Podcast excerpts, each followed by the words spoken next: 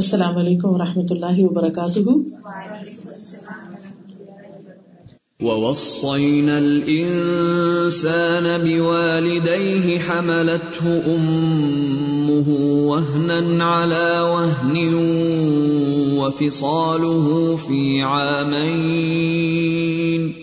حملته أمه وهنا على وهن وفصاله في عامين أن اشكر لي ولوالديك إلي المصير.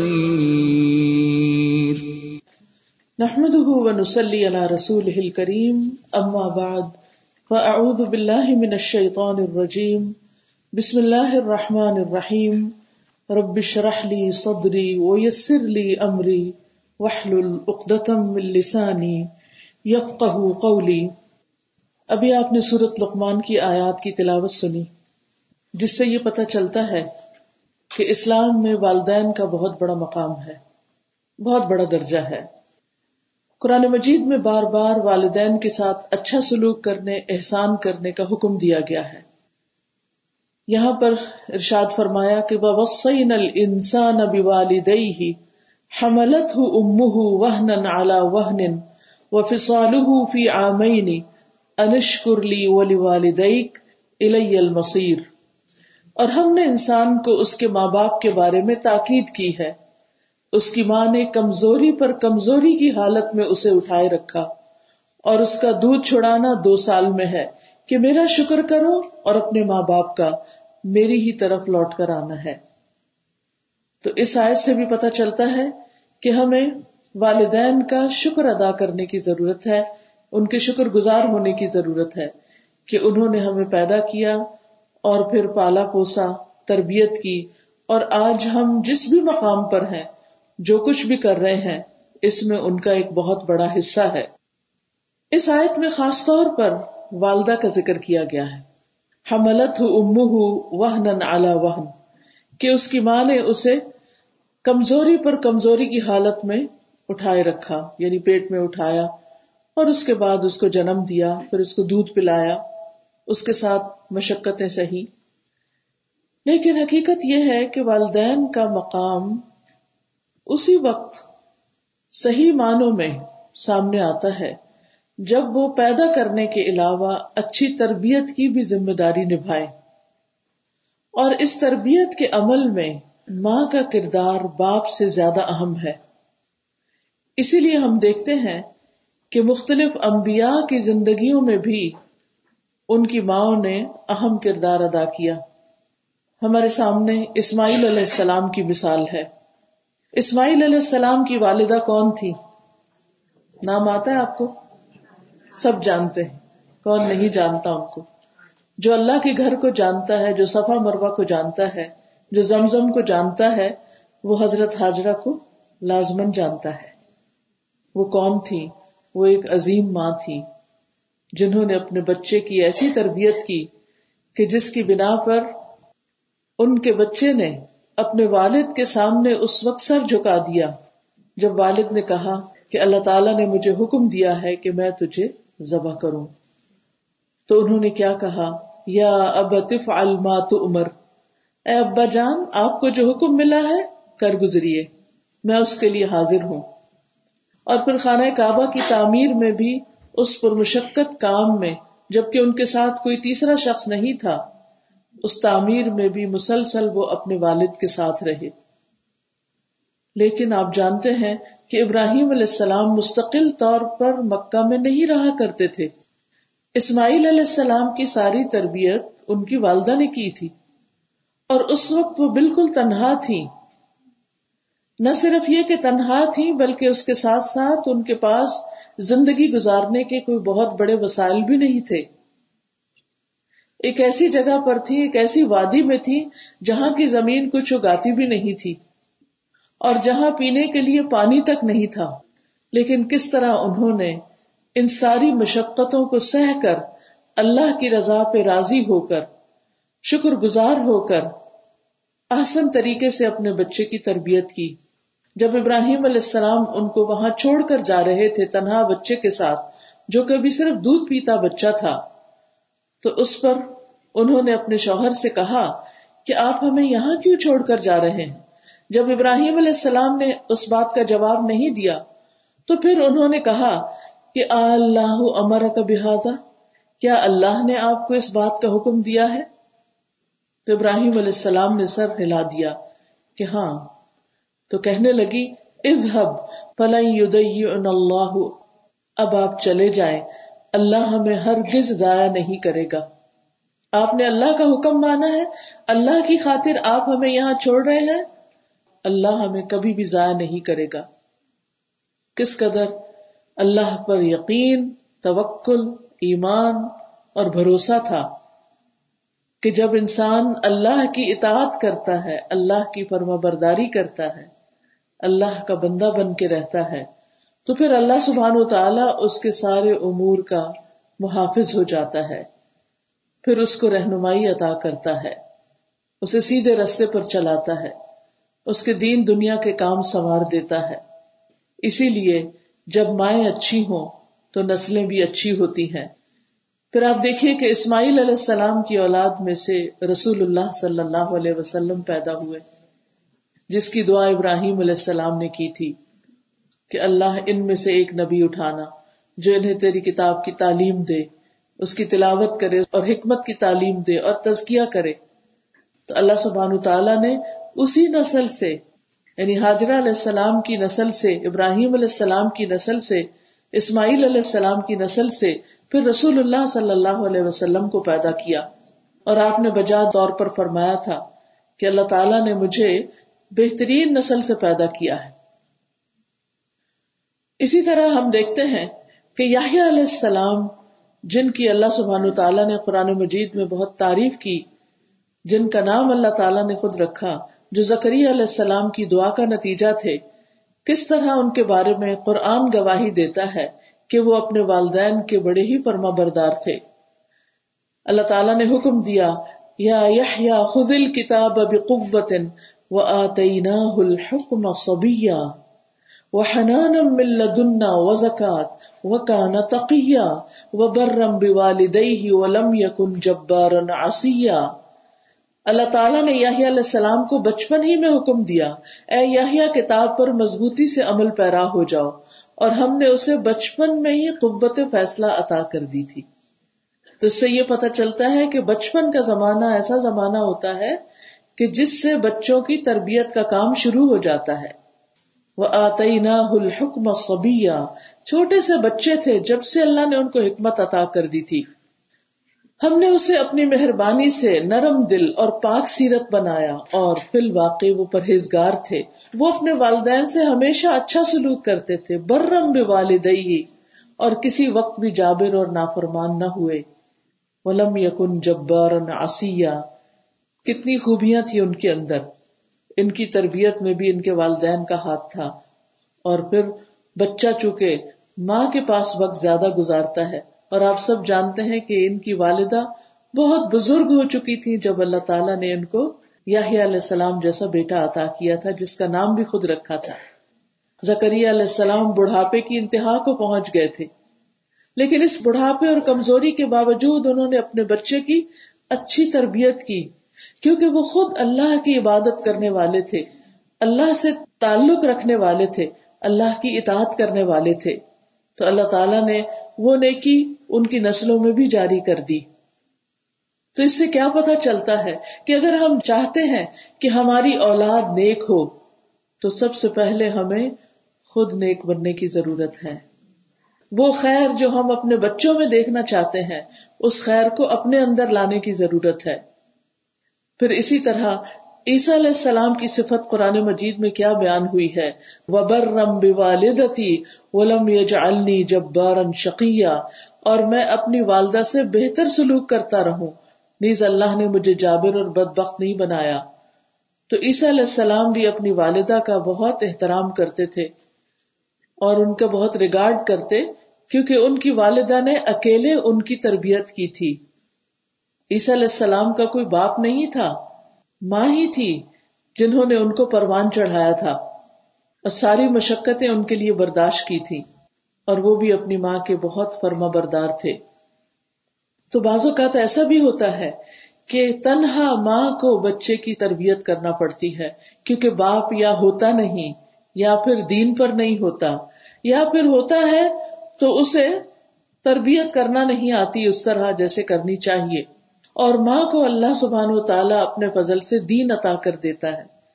تو کس طرح پھر وہ بچہ ماں کی گود میں بہترین انسان بن کے پلتا ہے۔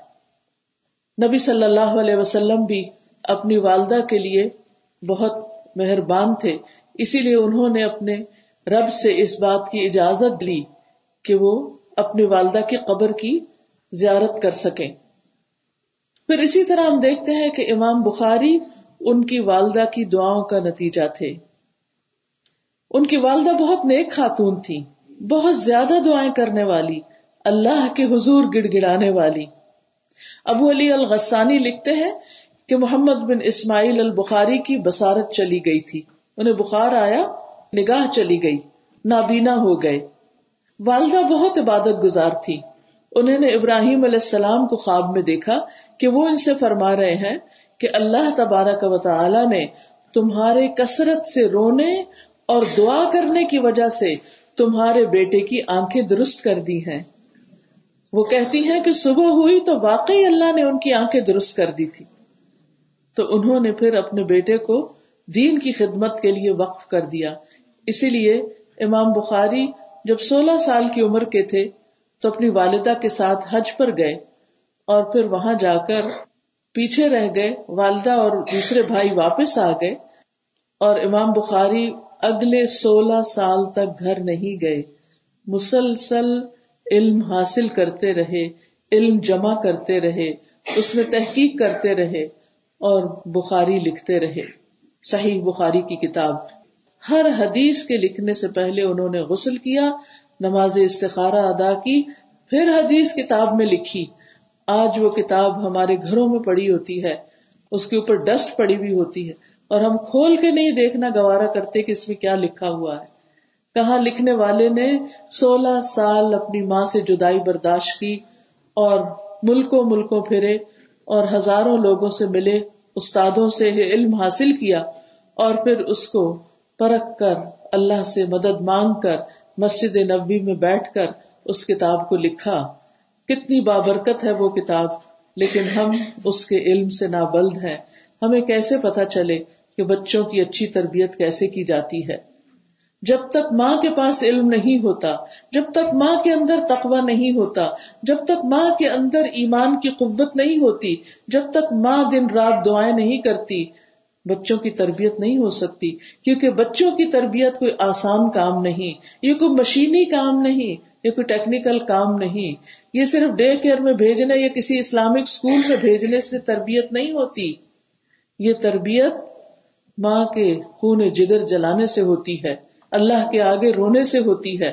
مسلسل اپنے علم میں اضافہ کرنے سے ہوتی ہے کہ انسان نئے نئے طریقے سیکھتا رہے اور اپنے آپ کو علمی اور ایمانی اعتبار سے، روحانی اعتبار سے مضبوط بناتا رہے اور پھر اللہ سے دعائیں کر کر کے اپنے بچوں کی تربیت کرے۔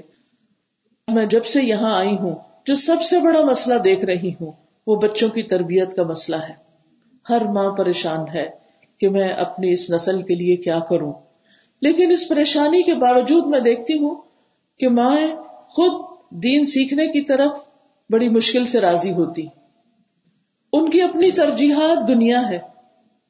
مزید مال کمانا، زیادہ بڑے گھر خریدنا، زیادہ بہترین ڈریس اور جیولری اور پھر اس کے ساتھ ساتھ بہترین طرز زندگی۔ تو جب تک ہماری پرائرٹی دنیا ہے اور ہم اپنے لیے کم چیزوں پر گزارا کرتے ہوئے اپنے بچوں کی تربیت اور تعلیم کے لیے اپنی جان نہیں مارتے اور خود دین کی طرف نہیں آتے، تو پھر صرف آرزو اور تمنا سے یا کسی مفتی سے کوئی فتوا لے کر یا کسی درس دینے والے سے کوئی مشورہ لے کر تو تربیت نہیں ہو جائے گی؟ یا کسی کو کہہ کے کہ آپ دعا کر دیں تو بات نہیں بنے گی؟ امام بخاری کی ماں جیسی ماں بنے کہ جنہوں نے اتنی دعائیں کی کہ اللہ تعالیٰ نے بچے کی نگاہ لوٹا دی۔ آج ہم پریشان واقعی ہوتے ہیں کہ ہماری آئندہ نسلوں کے ایمان کا کیا بنے گا، لیکن ہم سب اس بات پر غور کریں کہ ہم اس کے لیے کتنا تڑپتے ہیں اور کتنی دعائیں کرتے ہیں۔ ہم میں سے کتنے لوگ ہیں جو تحجد کے وقت اٹھ کر اللہ کے آگے گڑ گڑا کر اپنے بچوں کے لیے دعائیں کریں۔ اللہ سے رو رو کر اپنی غلطیوں کی معافی مانگے کہ یا اللہ، یہ ہماری کو تاہی ہے۔ اگر ہمارے بچوں میں کوئی بگاڑ آیا ہے تو اس میں ہمارے اپنے ہی قصور ہیں۔ ہم نے وہ توجہ نہیں دی، ان کے اندر وہ ایمان پیدا نہیں کیا۔ ان کو قرآن سے اس طرح نہیں جوڑا۔ ہم نے ان کے اسکولوں کی تو بہت فکر کی، لیکن ان کے قرآن پڑھنے کی فکر نہیں کی۔ صرف اس کو کسی مسجد یا مدرسہ میں چھوڑ کر ہی سمجھا کہ وہ سب کچھ کر لیں گے اور خود ان کو لے کر نہیں بیٹھے۔ اسکول کے ہوم ورک کے لیے تو خود ساتھ لے کر بیٹھتے تھے، لیکن قرآن کے سبق کی ریویژن کے لیے کتنی دفعہ ہم بیٹھے۔ اور پھر قرآن صرف پڑھنے کی چیز ہی نہیں، قرآن تو سمجھنے کی چیز ہے۔ قرآن تو زندگی کے لیے گائیڈ لائن ہمیں دیتا ہے۔ تو جب ہمیں خود ہی اس کا مطلب نہیں پتا، تو ہم اپنے بچوں کو کیا بتائیں گے؟ اور ان کی رہنمائی کس طرح کریں گے؟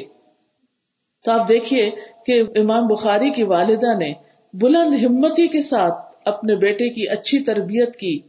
اس طرح کہ چھوٹی عمر میں ہی ان کو اسکول میں داخل کرا دیا۔ دس سال کی عمر تک وہ مدرسے میں رہے۔ جب سولہ سال کے ہوئے تو پھر وہ اپنے علاقے کے سارے علماء سے فیضیاب ہو چکے تھے۔ یعنی ابتدائی تعلیم و تربیت ماں سے اور پھر اس کے بعد ماں نے اس بات کا اہتمام کیا کہ اپنے بچے کو اچھا استاد ڈھونڈ کر دوں۔ اور پھر طلب حدیث کے لیے ارلی ٹین ایج میں سکسٹین ایئر میں ہی ان کو علم حاصل کرنے کے لیے اور مزید سیکھنے سکھانے کے لیے بھیج دیا۔ تو یہ دراصل ماں کی قربانی کا نتیجہ تھا کہ بچے کو پھر اس اسٹیج پر اپنے سے دور بھی رکھا۔ ہمارے بچے اگر کبھی دین کے اندر تھوڑا زیادہ بھی جانے لگے تو ہمیں اس کی بھی پریشانی ہو جاتی ہے۔ اور پھر خاص طور پر اگر وہ پانچ وقت مسجد میں نماز پڑھنے کی بات کرے تو اس پر بھی ہم راضی نہیں ہوتے کہ نہیں، پھر تمہاری نیند کا کیا ہوگا؟ تمہاری جاب کا کیا ہوگا؟ ہر چیز اللہ کے ہاتھ میں، ہمارا رسک اللہ کے ہاتھ میں ہے۔ بہت سے ایسے بچے جنہوں نے اکولی دین کی تعلیم حاصل کی، دونوں میدانوں میں آگے بڑھے۔ انہیں اللہ نے جو رسک دینا تھا دیا، اس میں کوئی کمی نہیں ہوئی۔ ایسا نہیں کہ جب ہم دین کی طرف جاتے ہیں تو جو رسک ہماری قسمت میں لکھا ہوتا ہے وہ پیچھے رہ جاتا ہے۔ اللہ تعالیٰ وہ بھی عطا کر دیتا ہے، بس ایک امتحان ہوتا ہے۔ اللہ تعالیٰ ہر ایک کو ٹیسٹ کرتا ہے کہ ان کی تمنا کیا ہے، کہ میرا بیٹا دنیا میں تاج پہن لے یا آخرت میں وہ تاج پہنے کہ جس کی روشنی سورج سے بھی زیادہ بہترین ہوگی، جو اس کے والدین کو پہنایا جائے گا۔ تو اس بچے کو پھر کیا پہنایا جائے گا جو قرآن کا عالم ہوگا، حافظ ہوگا؟ تو بات یہ ہے کہ بچوں کی اچھی تربیت کا انحصار والدین کے اوور آل اور خصوصی طور پر ماں کے اچھا ہونے پر ہے۔ اس کے بارے میں سلسلہ صحیحہ میں ایک حدیث آتی ہے۔ حضرت عائشہ رضی اللہ تعالی عنہا روایت کرتی ہیں آپ صلی اللہ علیہ وسلم نے فرمایا، تخیروا لنطفکم فن کے حل اقفا ون کے ہو اپنے نطفوں کے لیے اچھی ماں کا انتخاب کرو۔ قرآن میں عورت کو ایک کھیتی سے تشبیح دی گئی ہے، جس میں جس قسم کا بیج ڈالا جائے گا، اسی قسم کی کھیتی اس میں سے اگے گی۔ تو عورت بھی بچوں کی پیدائش کا ذریعہ بنتی ہے۔ تو آپ نے فرمایا، اپنے نطفوں کے لیے اچھی ماں کا انتخاب کرو یعنی اچھی زمین کا انتخاب کرو۔ دین میں ہم پلہ عورتوں سے نکاح کرو۔ اور ہم پلہ مردوں کو اپنی بیٹیوں کا نکاح دو۔ یعنی دین کی بنیاد پر رشتہ کرو۔ جب دین کی بنیاد پر کرو گے تو انشاءاللہ پھر آگے نسل بھی اللہ کی رضا والی ہی جنم لے گی۔ پھر اسی طرح قرآن مجید میں ایک دعا آتی ہے اور وہ دعا ہے، ربنا حب لنا من ازواجنا وذریاتنا قرۃ اعین وجعلنا للمتقین اماما۔ کیا مانا ہے اس کا؟ اے ہمارے رب، ہمیں اپنی ازواج یعنی بیویوں اور اولاد کی طرف سے آنکھوں کی ٹھنڈک عطا فرما اور ہمیں متقین کا امام بنا۔ ابن اللہ کہتے ہیں کہ اللہ تعالی نے اس دعا کا آغاز ازواج سے کیا ہے، بیوی سے کیا ہے، کیونکہ اس کی اصلاح اور درستگی ہی میں اولاد کی درستگی اور اصلاح ہے۔ یعنی ربنا حبلنا من ازواجنا، کہ بیوی اگر سالے ہوگی تو انشاءاللہ اس کی گود سے جو نسل پروان چڑھے گی، اس کے اندر بھی وہ نیکی اور خیر اور بھلائی آئے گی۔ اور ویسے بھی باپ کے مقابلے میں اولاد کی نگرانی کی ذمہ دار ماں ہے۔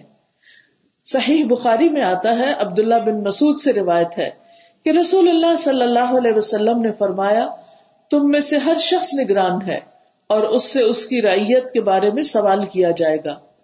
امام لوگوں پر نگران ہے۔ اس سے ان کے بارے میں پوچھا جائے گا۔ آدمی اپنے گھر والوں پر نگران ہے یعنی اوور آل بیوی پر، بچوں پر، جو بھی کچھ گھر میں ہے، اس سے ان کے بارے میں سوال کیا جائے گا۔ عورت اپنے شوہر کے گھر اور اس کے بچے کی نگران ہے۔ عورت کس کی؟ شوہر کے گھر اور اس کے بچے کی نگران ہے۔ اور اس سے ان کے بارے میں سوال کیا جائے گا۔ تو گویا قیامت کے دن عورتوں سے خاص طور پر بچوں کے بارے میں پوچھا جائے گا کہ انہوں نے بچوں کو کیسی تربیت دی، کیسی تعلیم دی، ان کا کیسے خیال رکھا، ان کے لیے کتنا وقت لگایا اور کیسی کیسی دعائیں دی اسی طرح بچے کو ادب سکھانا، تمیز سکھانا، یہ بھی بنیادی طور پر ماں کی ذمہ داری ہوتی ہے۔ اس سلسلے میں ہم دیکھتے ہیں ابن ابی عتیق، عبداللہ محمد بن عبد الرحمان بن ابو بکر سے روایت ہے وہ کہتے ہیں کہ میں نے اور قاسم بن محمد بن ابو بکر، ان دونوں نے حضرت عائشہ کے پاس کچھ بات چیت کی، ہم بات کر رہے تھے۔ قاسم زبان کی شدید غلطیاں کرنے والے انسان تھے، کیونکہ وہ ایک لونڈی کے بیٹے تھے۔ حضرت عائشہ نے ان سے کہا، کیا بات ہے؟ تم میرے اس بھتیجے کی طرح گفتگو کیوں نہیں کرتے؟ کیونکہ ان کی ماں جو تھی وہ خالص عرب تھی۔ پھر کہنے لگی ہاں میں جانتی ہوں۔ تم میں یہ بات کہاں سے آئی ہے؟ کہ تمہاری زبان اس طرح پختہ نہیں۔ اس کو اس کی ماں نے ادب سکھایا ہے اور تمہیں تمہاری ماں نے سکھایا ہے۔ کہتے ہیں اس پر قاسم کچھ ناراض ہو گئے کہ ظاہر ماں کی بات ہو رہی تھی، لیکن حضرت عائشہ رضی اللہ تعالیٰ عنہ نے بڑی ایک حکمت کی بات کی اور دونوں کا فرق بتا دیا کہ ہاں مجھے سمجھ آ گئی یہ بات کہ ایک بچہ کیوں اچھی طرح بات کر رہا اور دوسرا کیوں نہیں کر رہا۔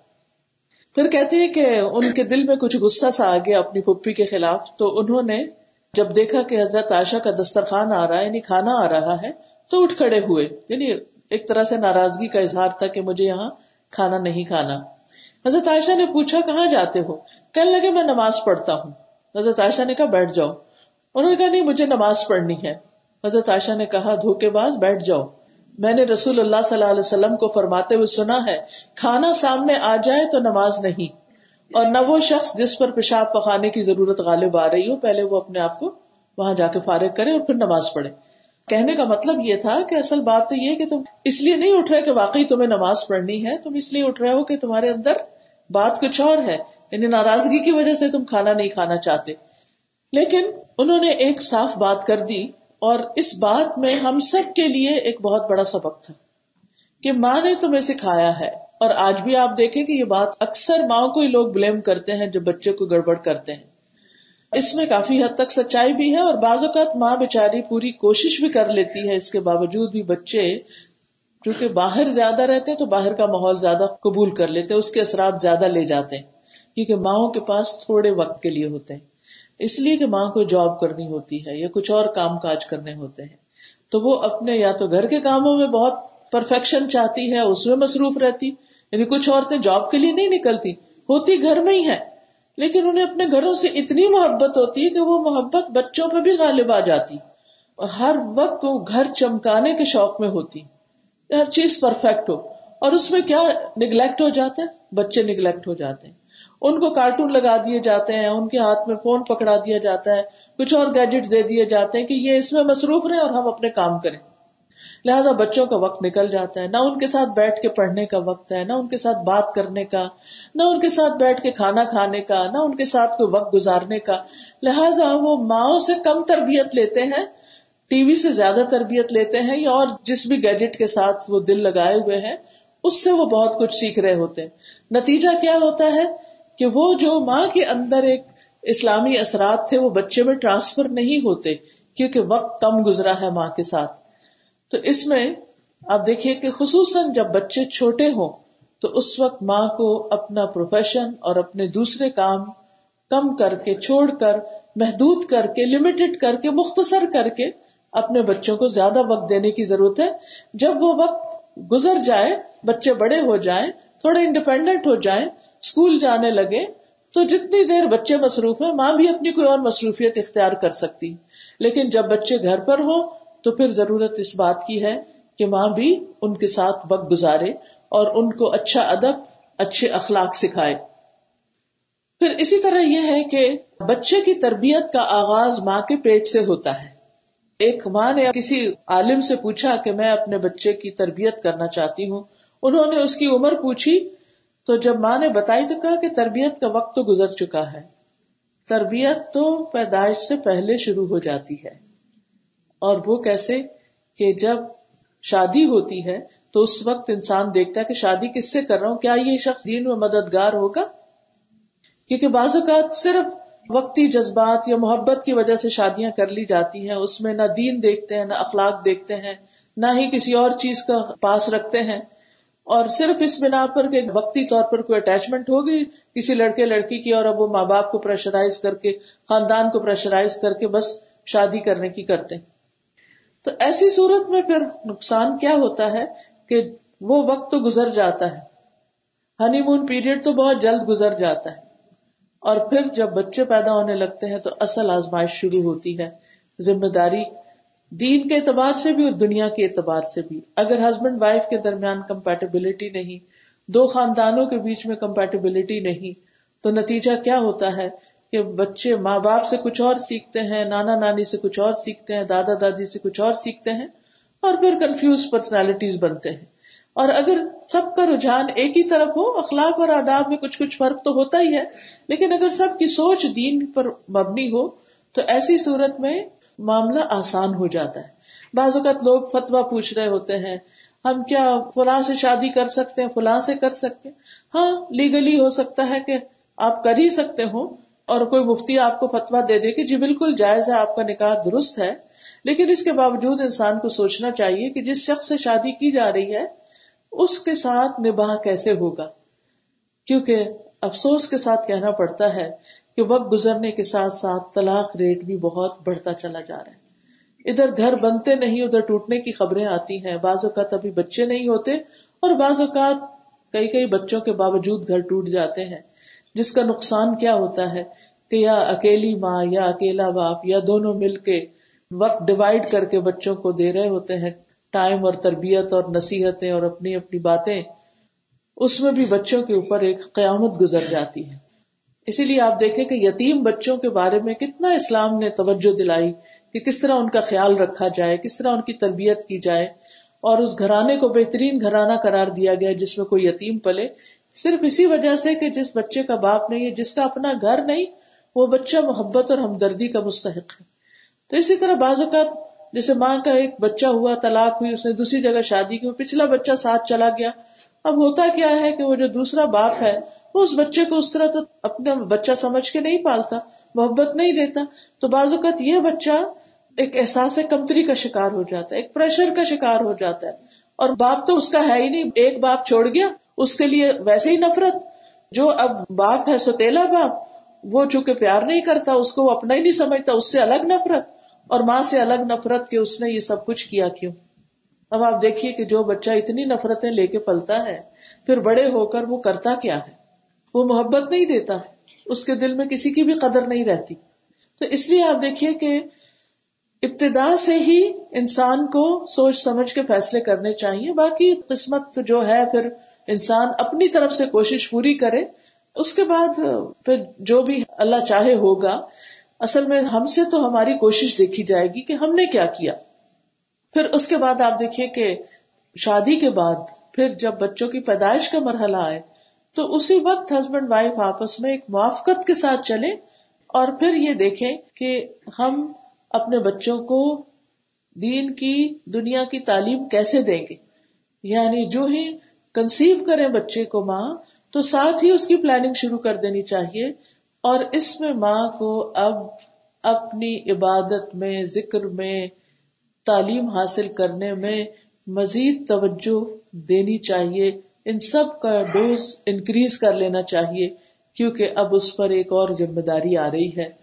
اور اس کا تقاضا یہ ہے کہ وہ اب اسٹرانگ ہو جائے کیونکہ اب اس کے ہاتھوں ایک نسل پلنے والی ہے، اس کی تربیت ہونے والی ہے۔ تو وہ اپنے اوپر اب ورک کرنا شروع کرے۔ جب ایک عورت پریگنٹ ہوتی ہے تو اس کو مخصوص قسم کی غذا دی جاتی ہے، اس کے آرام کا، اس کی صحت کا خیال رکھا جاتا ہے، یا ایٹ لیسٹ مشورے دیے جاتے ہیں کہ ایسا ہونا چاہیے۔ اور اسی طرح جب جسمانی ضروریات کا خیال رکھا جاتا ہے، تو اس ماں کی یا بننے والی ماں کی روحانی ضروریات کا بھی برابر میں خیال رکھا جانا چاہیے۔ اور پھر مسلسل دعا کہ اللہ ہمیں نیک اولاد دینا۔ ربی حبلی ملدن کا ضروریتن طیبتن اے اللہ، اپنے پاس سے نیک اور طیب اولاد عطا کر، اچھی اولاد عطا کر۔ اور پھر آپ دیکھیے کہ حضرت مریم کی والدہ جو تھی انہوں نے کس طرح دعا مانگی؟ اس قالت امراۃ عمران، رب انی نظرت لك ما في بطني محررا، فتقبل مني انك انت السميع العليم جب عمران کی بیوی نے دعا کی، اے میرے رب، میں نے منت مانی کہ جو میرے پیٹ میں ہے، میں اسے تیرے لیے وقف کرتی۔ آپ دیکھیے کہ ابھی بچہ پیدا نہیں ہوا، اس وقت سے انہوں نے سوچ لیا کہ میں اپنے اس بچے کو دین کے لیے وقف کروں گی۔ اللہ کی خاطر، اللہ کے راستے میں اپنے بچے کو دوں گی۔ ٹھیک ہے، ہر ماں ایسے نہیں کر سکتی، لیکن کچھ مائیں تو ایسی ہونی چاہیے نا کہ جو اپنے بچوں کے لیے واقعی امانت اور ایمانداری کے ساتھ یہ سوچے کہ میں اپنے بچے کو اللہ کے لیے وقف کروں گی۔ تو انہوں نے کہا، تو میری اس منت کو قبول فرما۔ بے شک تو ہر ایک کی سننے والا، جاننے والا ہے۔ اور پھر آپ دیکھیے کہ اس کے لیے انہوں نے کس کس چیز کا اہتمام کیا۔ کہتی ہیں وہ انی اعیدها بک وذریتها من الشیطان الرجیم بے شک میں اس کو اور اس کی اولاد کو شیطان مردود سے تیری پناہ میں دیتی ہوں۔ یعنی اللہ تو اس بچے کو شیطان سے بچانا، نہ صرف یہ کہ اس بچے کو، اس بچے کے بھی نسلوں کو شیطان سے بچا دے۔ یعنی وہ عورت کتنی ویژنری ہے کہ وہ اپنے لیے نہیں، اس بچے کے لیے سوچ رہی ہے اور اس بچے کے بچوں کے لیے آگے سوچ رہی ہے۔ کہ اللہ ان سب کو ایمان دینا، شیطان سے بچانا۔ کیونکہ شیطان سب سے بڑا دشمن ہے، وہ تو اس طاق میں ہوتا ہے کہ کوئی انسان پیدا ہو اور وہ اس کو اپنا بنا لے۔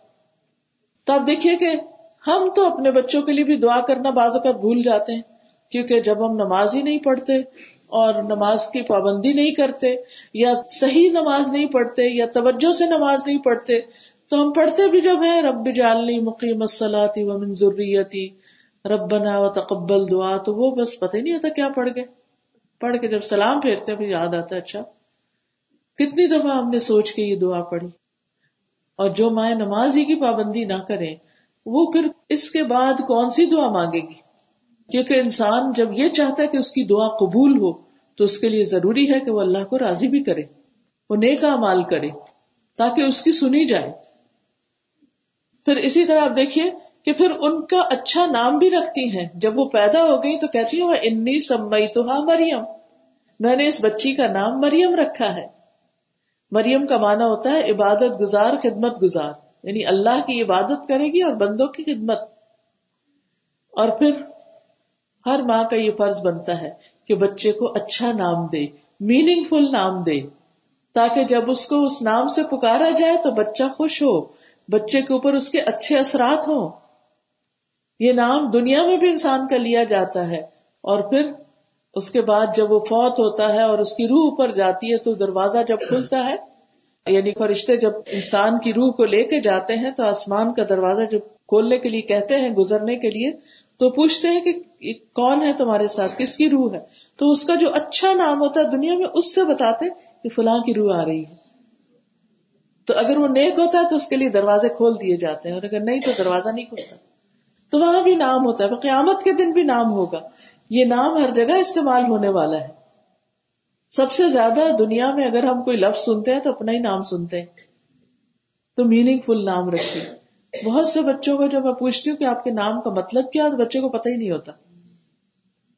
آئی ڈونٹ نو تو جس بچے کو اپنے نام کا ہی مطلب نہیں پتا، اور اگر وہ نام کا مطلب ہے بھی تو عجیب و غریب، بعض لوگ فیل میں نام رکھ دیتے انامتا، لنتا، یہ کس قسم کے نام ہے نام تو ناؤن ہوتا ہے ورب تھوڑی ہوتا ہے، لیکن بس وہ قرآن کا صفحہ کھولا، دین سے لا علمی کی وجہ۔ بظاہر وہ دین سے محبت شو کر رہے ہوتے ہیں کہ وہ کھولا قرآن اور جو پہلا لفظ نکلا وہی رکھ لیا۔ تو ایسے تھوڑی نام رکھے جاتے ہیں۔ انبیاء کے ناموں پہ نام رکھیں صحابہ کے ناموں پہ نام رکھیں اچھے معنی دیکھ کر نام رکھیں تاکہ اس کا بھی بچے کی شخصیت پر اچھا اثر پڑے۔ پھر بچے کو اپنا دودھ پلائیں، کیونکہ دودھ کے بھی اثرات ہوتے ہیں۔ دودھ کے اثرات ہوتے ہیں۔ اور دودھ پلاتے ہوئے اچھی سوچ سوچیں۔ مثبت بات، مثبت چیز آپ کے ذہن میں ہو۔ اللہ کی محبت آپ کے اندر ہو۔ دین کی محبت ہو۔ اچھی اچھی باتیں ہوں۔ بچے کو جب لوریاں دے تو اچھی اچھی باتیں کریں۔ اچھی چیزیں اس کو پڑھ کے سنائے کیونکہ اب سائنٹیفکلی بھی یہ بات پروو ہو گئی ہے کہ جن بچوں کو ماں کے پیٹ سے ہی کچھ پڑھ پڑھ کے سنایا جاتا ہے، وہ اسی طرح کا ٹرینڈ لے کر پیدا ہوتے ہیں اور بڑے ہو کر اس میں بہت ایکسپرٹ بنتے ہیں۔ اس لیے کچھ عرصہ پہلے میں نے ایک چھوٹی سی ٹاک کسی کی سنی تھی، تو اس میں بتا رہے تھے کہ جوس کے اندر خاص طور پر یہ ہے کہ پیدا ہونے سے پہلے بچے کو یعنی باپ اور ماں مل کے بڑے بڑے میتھمیٹکس کے سوال حل کرتے ہیں کہ ہمارے بچے اچھے میتھمیٹیشین بنے۔ تو ہم تو وہ کئی کئی سال کے ہو جاتے ہیں تو ان کے ساتھ کوئی پڑھنے لکھنے کا کام نہیں کرتے۔ ماں کے پیٹ میں وہ کیا پڑھے لکھیں گے؟ بچے کی سب سے پہلے سماعت کام کرتی ہے ماں کے پیٹ میں۔ تو جو کچھ باہر ہو رہا ہوتا ہے وہ اندر بھی جا رہا ہوتا ہے، جب سے وہ سننے لگتا ہے۔ تو گھر کا ماحول اچھا رکھے تاکہ وہ اچھی باتیں سنے۔ یہ نہیں کہ روز آپ اپنے ہسبینڈ سے لڑ جھگڑ رہے ہو وہ آپ کو کوس رہا ہو یا وہ بدتمیزی کرے اور پھر جواباً آپ کریں۔ یا آپ کی طرف سے کوئی چیخ پکار ہو، کبھی افسوس کے ساتھ کہنا پڑتا ہے کہ گھر کے اندر بزرگ والدین ہوتے ہیں، تو ان کے ساتھ بدتمیزی کا معاملہ کیا جا رہا ہوتا ہے۔ کل ہی ایک شخص میرے ہسبینڈ کے پاس ہے اور کہنے لگے کہ اپنی وائف سے کہیں کہ پلیز ساس سسر کی عزت کے بارے میں کچھ بات کریں۔ میری والدہ اسی سال کی عمر کی ہے اور میری بیوی ان کو تم اور تو کہہ کے پکارتی ہیں اور بدتمیزی کرتی ہیں۔ تو میں نے کہا، ان سے کہا کہ ان کو کلاسز میں بھیجے تو میں ان سے کوئی بات کروں، میں ایسے کس سے بات کروں؟ تو بہرحال افسوس کے ساتھ یہ کہنا پڑتا ہے میں نہیں کہتی کہ ہر گھر میں ایسا ہوتا ہے، لیکن افسوس یہ کہ کچھ گھروں میں یہ بھی ہوتا ہے کہ ساس سسر کو عزت نہیں دی جاتی، یا بڑے والدین کو اپنے لیے بوجھ سمجھا جاتا ہے، یا ان کو وہ مقام نہیں دیا جاتا۔ بچے یہ سب کچھ سن رہے ہوتے ہیں، دیکھ رہے ہوتے ہیں۔ اور پھر جس طرح کے ہم منہ بناتے ہیں ایسے اپنے رشتے داروں کو دیکھ کر وہ بھی نوٹ کر رہے ہوتے ہیں کہ میری ماں کس کے آنے پہ خوش ہوتی ہے اور کس کے آنے پر ناراض ہو جاتی ہے۔ کس کا گھر میں وجود اس کو برداشت نہیں ہوتا۔ اور وہ یہ سب تربیت حاصل کر رہے ہوتے ہیں۔ جب بڑے ہوتے ہیں تو پھر وہ ہمارے ساتھ یہی سلوک کر دیتے ہیں۔ کیونکہ انہوں نے بچپن میں یہی دیکھا ہوتا ہے۔ تو اگر ہم سے ایسی غلطیاں ہو چکی ہیں تو ان غلطیوں کو بھی معافی مانگنی چاہیے کہ اللہ ہمارے ان گناہوں کی وجہ سے اگر ہمارے بچے بگڑ رہے ہیں تو اللہ تو ہمیں معاف کر دے۔ لا الہ الا انت سبحانک انی کنت من الظالمین۔ اور استغفار کی کثرت تاکہ ہمارے اولاد کے اندر اللہ خیر اور بھلائی جاری کر دے اور وہ ہمارے فرما بردار بن کے اٹھے۔ اور سب سے بڑھ کر اللہ سبحان تعالیٰ کے فرما بردار بن کر۔ تو بہرحال میں بات کر رہی تھی کہ بچے کو اپنا دودھ پلائیں، کچھ مائیں اپنے حسن کی وجہ سے یا اپنے فگر کی وجہ سے بچوں کو دودھ نہیں پلاتی، تو اس بارے میں جو حدیث آتی ہے وہ بہت ہی سخت ہے۔ خاص طور پر جو بچہ ماں کے دودھ کا محتاج جو کچھ بچے کمزور ہوتے ہیں فزیکلی اور کچھ ایسے ہیں کہ وہ دوسرا دودھ نہیں پیتے، کچھ اور نہیں کھا سکتے، بیمار ہوتے ہیں، تو ایسی صورت میں ماں کو اپنے دودھ کا اہتمام کرنا لازم ہے۔ حدیث میں آتا ہے کہ نبی صلی اللہ علیہ وسلم نے فرمایا کہ میرے پاس دو آدمی آئے۔ انہوں نے میرا بازو پکڑا اور مجھے ایک دشوار گزار پہاڑ کی طرف لے گئے۔ تو میرے لیے چڑھنا مشکل ہو رہا تھا۔ تو انہوں نے کہا کہ چڑھو۔ میں نے کہا، مجھ میں اتنی طاقت نہیں کہ اس پر چڑھ سکوں۔ تو انہوں نے کہا، ہم تمہارے لیے آسانی کرتے نہیں، ہم تمہیں پکڑ کر اوپر لے جاتے ہیں۔ تو میں نے چڑھنا شروع کر دیا۔ تو جب میں اس کی چوٹی پر پہنچا پہاڑ کی، تو مجھے شدید قسم کی چیخوں کی آواز آئی۔ تو میں نے پوچھا کہ کس کی چیخ ہے تو انہوں نے کہا، یہ جہنمیوں کی چیخ ہے کیونکہ نبی صلی اللہ علیہ وسلم کو ایسی چیزیں دکھائی جاتی تھی تاکہ وہ اپنی امت کو بتا سکے بہرحال وہ کہتے ہیں کہ وہ مجھے آگے لے کر بڑھے اور ہم ایسی عورتوں کے پاس سے گزرے کہ سانپ ان کے پستان نوچ رہے تھے۔ میں نے پوچھا، ان عورتوں کا کیا معاملہ ہے؟ انہوں نے کہا، یہ اپنے بچوں کو دودھ نہ پلانے والی عورتیں یعنی بغیر کسی ازر کے بچوں کو دودھ سے محروم کر دینا۔ تو اب آپ دیکھیے کہ اس حق کے نہ ملنے کی وجہ سے نقصان کیا ہوتا ہے؟ یعنی ایک تو ایک دوبارہ پریگنسی ہو گئی، بچہ بیمار ہے، ماں بیمار ہو گئی یعنی کوئی جینوئن ریزن ہے تو پھر تو معافی ہے۔ لیکن بغیر کسی وجہ کے کبھی ہم سے نہیں رات کو اٹھ کے اپنی نیند خراب کی جاتی یا ہم نہیں پلاتے، تو یہ اسلامی لحاظ سے بچے کا حق مارنے والی بات ہے، اس پر ظلم ہے۔ کیونکہ اس کی وجہ سے بچے کا امیون سسٹم کمزور رہ جاتا ہے۔ اور طرح طرح کی بیماریوں کا شکار ہو جاتا ہے۔ اس کی وجہ سے اس کی ہڈیاں اور جسم اس طرح مضبوط نہیں ہوتا جس طرح ماں کے دودھ کے ساتھ ہوتا ہے۔ اور پھر بچے اور ماں کے درمیان وہ بانڈنگ نہیں ہوتی، وہ محبت نہیں ہوتی جو کہ بچے کا حق ہے اس وقت۔ بچے کو صرف دودھ نہیں چاہیے ہوتا، ماں کا سینا بھی چاہیے ہوتا ہے، اس کو محبت بھی چاہیے ہوتی ہے۔ تو ماں، آپ دیکھیں کہ تھک ہار کے جب کام کاج سے بیٹھی ہے بچے کو دے کر تو کتنے پیار سے وہ بچے کو دودھ پلاتی ہے۔ وہ اس کے اپنے سینے کی ٹھنڈک بنتی ہے۔ تو یہ اگر کوئی ماں اس سے اپنے بچے کو محروم کرتی ہے، تو یہ چھوٹا جرم نہیں ہے۔ آپ دیکھیے کہ ام اسماعیل حضرت حاجرہ جو ہے وہ اپنے بچے کو دودھ پلانے کی خاطر جو تکلیف اٹھاتی ہیں۔ اللہ نے اس تکلیف کو کیسے قبول کیا؟ آپ کو وہ واقعہ یاد ہوگا۔ اسماعیل علیہ السلام کی والدہ جو تھی، اسماعیل کو دودھ پلاتی تھی اور اس کے لیے خود اس مشکیزے سے پانی پیتی۔ جو ابراہیم علیہ السلام ان کے لیے پانی چھوڑ کر گئے تھے، جب وہ یہاں اترے تھے مکہ کی اس وادی میں۔ جب سارا پانی ختم ہو گیا تو وہ پیاسی رہنے لگی اور ان کا دودھ کم ہو گیا۔ بچہ بھی پیاسا رہنے لگا۔ اب وہ دیکھ رہی تھی کہ ان کے سامنے ان کا بچہ پیاس کی شدت کی وجہ سے پیچو تاب کھا رہا ہے، زمین پہ لوٹ رہا ہے۔ تو وہ وہاں سے ہٹ گئی۔ کیونکہ اس حالت میں بچے کو دیکھنے سے ان کا دل بے چین ہو رہا تھا۔ تو وہ صفا کی طرف گئی اگر آپ کو اللہ لے گیا ہو، حرم تو آپ نے دیکھا ہوگا جہاں زمزم لکھا ہوتا ہے اوپر ہی سہن میں، وہاں سے لے کر صفا کا فاصلہ اچھا خاصا ہوتا ہے۔ جب آپ طواف کر لیتے ہیں تو پھر آپ صفا مروا کی طرف جاتے ہیں۔ تو تھوڑا دور ہی ہے۔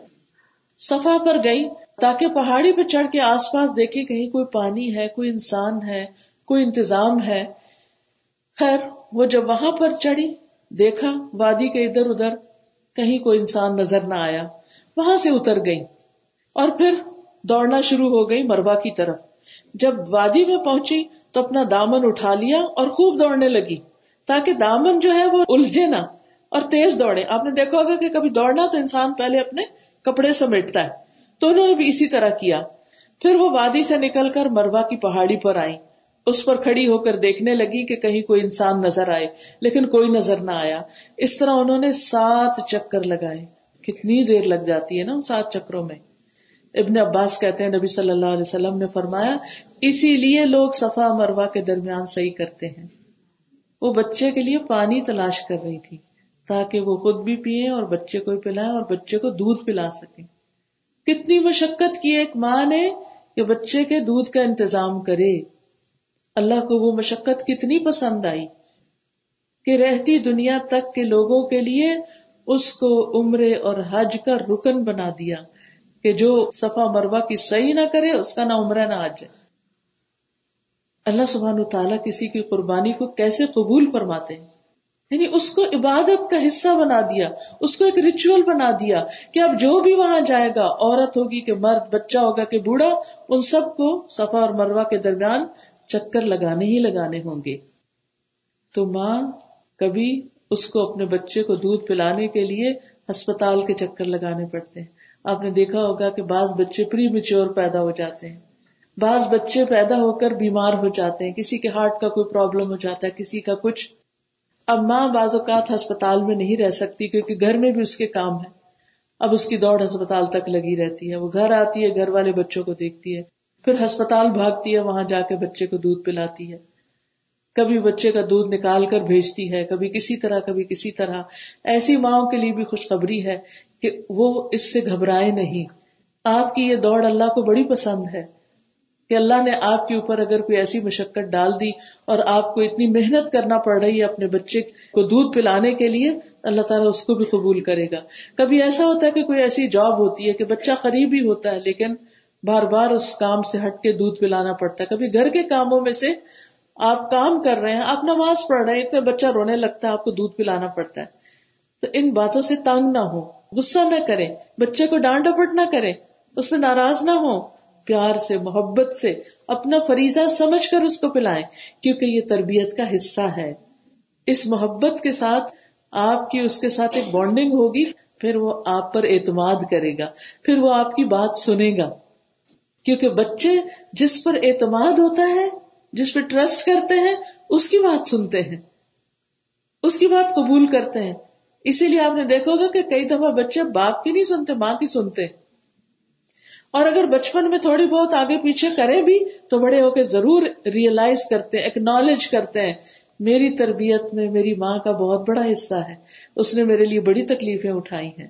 اس نے مجھے اس اس طرح پڑھایا، اس نے مجھے ایسے اور ایسے اسکول بھیجا، اپنا زیور بیچ کے میری تعلیم و تربیت کا اہتمام کیا، جیسے امام شافی کی والدہ نے کیا تھا۔ آپ سب نے امام شافی کا واقعہ سنا ہوگا کہ کس طرح ان کی ماں نے اپنا سب کچھ بیچ دیا اپنے بچے کو علم سکھانے کے لیے۔ تو مائیں ایسی قربانیاں بھی کرتی اور پھر وہ قربانیاں کر کے احسان نہیں جتاتی، بلکہ اس کو اپنا فرض سمجھتے ہوئے کرتی ہیں۔ ایسی مائیں ہیں کہ جن کی پھر اولاد کچھ بن کے نکلتی ہے۔ حالانکہ وہ بھی یتیم بچے تھے۔ باپ نہیں تھا۔ ساری کوشش ماں کی ہے۔ تو پھر اس کے بعد آپ دیکھیں کہ حضرت حاجرہ کی ہم بات کر رہے تھے کہ کس طرح حضرت حاجرہ کو اللہ سبحان و تعالیٰ نے پانی عطا کر دیا، زمزم کا کنواں دیا، کیونکہ ابھی وہ وادی میں چکر لگا رہی تھی۔ اور پھر جب مربع پہ چڑھی تو انہیں کچھ آواز سی سنائی دی۔ تو انہوں نے کہا کہ اگر تم کوئی ہو جو میری مدد کر سکتے ہو، تو کر دو۔ لیکن کیا دیکھتی ہے کہ دور وہیں ایک فرشتہ موجود ہے۔ فرشتے نے اپنی ایڑی سے زمین میں گڑا کر دیا اور یہاں سے وہ پانی ابل آیا اور حضرت حاجرہ نے اسے حوض کی شکل میں بنا دیا اور اپنے ہاتھ سے اس طرح کر دیا کہ پانی باہر نہ نکل جائے اور چلو سے اپنے مشکیزے میں بھرنے لگ گئی جب بھر چکی تو وہاں سے چشمہ ابل پڑا۔ ابن عباس کہتے کہ نبی صلی اللہ علیہ وسلم نے فرمایا اللہ ام اسماعیل پر رحم کرے۔ اگر زمزم کو انہوں نے یوں ہی چھوڑ دیا ہوتا یعنی اس کے ارد گرد حوض نہ بنایا ہوتا یا چلو سے مشکیزہ نہ بھرا ہوتا، تو زمزم بہتے چشمے کی شکل میں ہوتا۔ پھر بہرحال حضرت حاجرہ نے خود بھی پانی پیا اور بچے کو بھی پلایا۔